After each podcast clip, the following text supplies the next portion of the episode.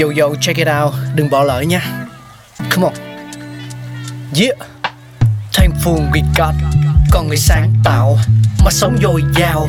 Tình tuổi trời sao vương cao là tích tắp. Phát minh đầy ắp xây đắp tương lai. Có một không hai nhưng liệu có ai còn nhớ dùng? Xin được gửi lòng biết ơn vô hạn đến những con người không ngừng sáng tạo, mang đến những phát minh mới thay đổi cuộc sống. Thankful we got.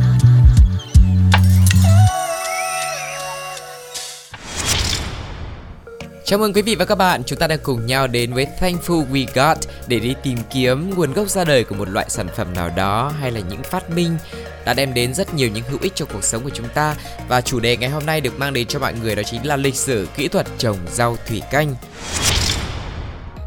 Khoa học hiện đại về thủy canh thực tế đã xuất hiện vào khoảng năm 1936 khi những thử nghiệm của tiến sĩ W.E. Garricker ở trường đại học California được công bố. Ông đã trồng các loại cây trong nước và trong đó thì cây cà chua trong 12 tháng có chiều cao 7,5 mét. Garricker công bố khả năng về thương mại của ngành thủy canh và đặt tên cho nó là hydroponics trong tiếng Hy Lạp là nước và ponos có nghĩa là lao động.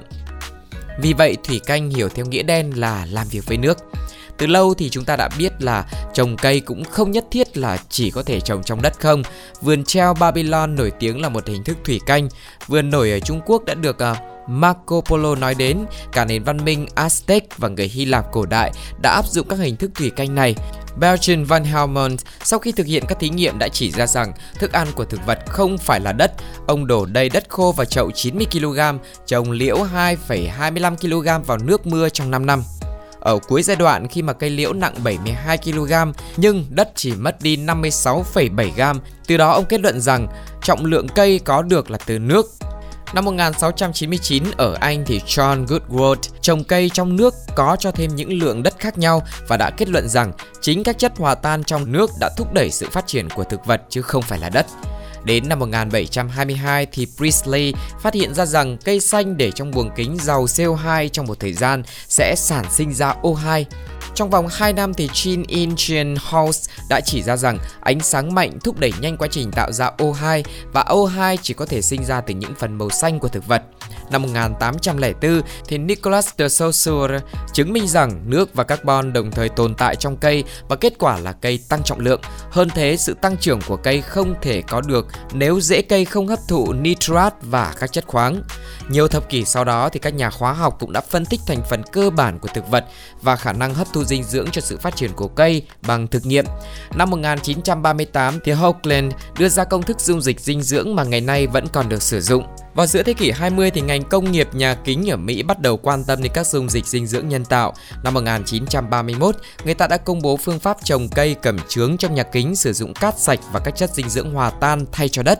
Trong khi đó thì ờ, Crick ờ, đã dùng dung dịch dinh dưỡng đậm đặc thoáng khí ấm để có thể trồng thực vật nổi và kỹ thuật này rất thành công tuy ban đầu cũng có những cái khó khăn của nó và Gericker xứng đáng với danh hiệu là người sáng lập ra phương pháp thủy canh hiện đại, cả về ý tưởng khoa học và tính khả thi của phương pháp cho kết quả tốt. Tuy nhiên thì những ứng dụng trên quy mô lớn khi đó còn rất ít cho đến năm 1944 khi Mỹ sử dụng phương pháp thủy canh trồng rau cho quân đội ở vùng sâu, vùng xa Đại Tây Dương và các nơi khác, đã chứng minh rằng mỗi vụ trồng 1 phần 4 hecta rau xà lách có thể cung cấp cho 400 người sử dụng. Và có những thông tin cho rằng phải đến tận thập kỷ cuối của thế kỷ 20, sự phát triển của phương pháp thủy canh này mới bắt đầu bùng nổ. Có rất nhiều nguyên nhân để giải thích tình trạng đó, nhưng mà nguyên nhân chính là do một số người cho rằng có thể ứng dụng thủy canh thành công trong thương mại, mức độ quan trọng trong thương mại tăng lên sẽ dẫn đến phụ thuộc vào các ngành công nghiệp và cần trang bị thiết bị tốt hơn. Các viện nghiên cứu của nhà nước cũng như là tư nhân có thể sẽ nhân được sự tài trợ để phát triển kỹ thuật thủy canh. Ngày càng có nhiều quốc gia nhận ra rằng là kỹ thuật thủy canh sẽ cho phép điều hòa được các vấn đề cung cấp thực phẩm sạch, tươi, còn trước kia thì phải nhập khẩu với chi phí rất là lớn. Cho tới cuối thế kỷ 20 thì kỹ thuật thủy canh mới chỉ đóng vai trò nhỏ, nhưng mà trong thế kỷ 21 thì ờ, nó được hy vọng là sẽ đóng vai trò rất quan trọng trong cuộc sống của con người. Như vậy thì có thể thấy là thủy canh không phải là một cái khái niệm mới mà ngay từ ban đầu thì các nhà khoa học nghiên cứu cây trồng cho biết chất dinh dưỡng nào cần thiết cho cây phát triển và từ đó thì họ đã tạo ra những cái dung dịch tổng hợp gồm các chất dinh dưỡng cần thiết nuôi cây hòa tan trong nước. Dung dịch này gồm các muối như là kali, phosphat, canxi sunfat cũng như là những nguyên tố cần thiết khác như là phosphor, lưu huỳnh, canxi, magie, kali và sắt. Ngoài ra còn có cả mangan gian nữa. Và thời gian đó dường như các nhà khoa học chưa có đủ điều kiện để có thể hiểu biết nhiều hơn về các thành phần dinh dưỡng nuôi cây, nên là chúng cũng bị bỏ qua.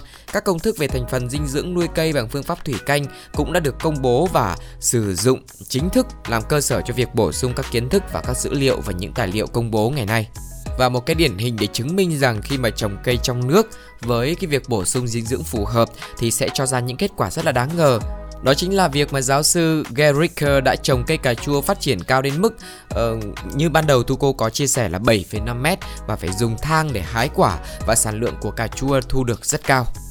Và cũng đã có rất nhiều cái quá trình chuyển giao những kỹ thuật thủy canh cho thị trường và các tác giả người Mỹ đã thiết lập các phương tiện nghiên cứu của các trạm thực nghiệm trồng trọt và các trường đại học khác nhau. Tại đó thì ờ, kỹ thuật thủy canh đã được thí nghiệm một cách rất thành công. Năm 1945 thì kỹ thuật thủy canh chính thức phát triển mạnh trong ngành trồng trọt. Kỹ thuật thủy canh ban đầu dùng ờ, những bể chứa có diện tích tới 11 mét vuông. Với diện tích như vậy thì hàng tuần người ta có thể thu hoạch được 15 kg cà chua, 20 cây rau diếp, 9 kg đậu, 7 kg rau bí ngô, 20 kg ngô ngọt. Một dự án về kỹ thuật thủy canh lớn nhất thế giới về diện tích 22 ha ở đảo Shofu, Nhật Bản được thực hiện trong một diện tích nhà kính 21.370 m2, có 87 luống dài 91 m và rộng 1,25 m. Môi trường trồng là cát vàng. Phần lớn các nhà trồng trọt ở Mỹ đã dùng kỹ thuật trồng hoa trong nhà kính, ví dụ như là hoa cầm trướng, hoa lay ơn và hoa cúc, nhưng cũng có một số cơ sở thực hành trồng hoa theo kỹ thuật thủy canh. Và điển hình trong đó là những cơ sở trồng hoa bàng kỹ thuật thủy canh và trong đó thì có những cái vùng rất là rộng lớn như là Italia, Tây Ban Nha, Pháp, Anh, Đức và Thụy Điển. Trồng rau bằng kỹ thuật thủy canh đã trở thành phương pháp chung ở những vùng đất khô cằn như là vùng vịnh Ả Rập và Israel. Và vừa rồi là một số những thông tin về hành trình phát triển của kỹ thuật trồng cây, trồng rau thủy canh. Nếu quý vị có những thông tin thú vị nào khác nữa về sự ra đời của phương pháp này, hãy chia sẻ cùng với chúng tôi nhé. Còn bây giờ thì xin chào và hẹn gặp lại. Bye bye. Các bạn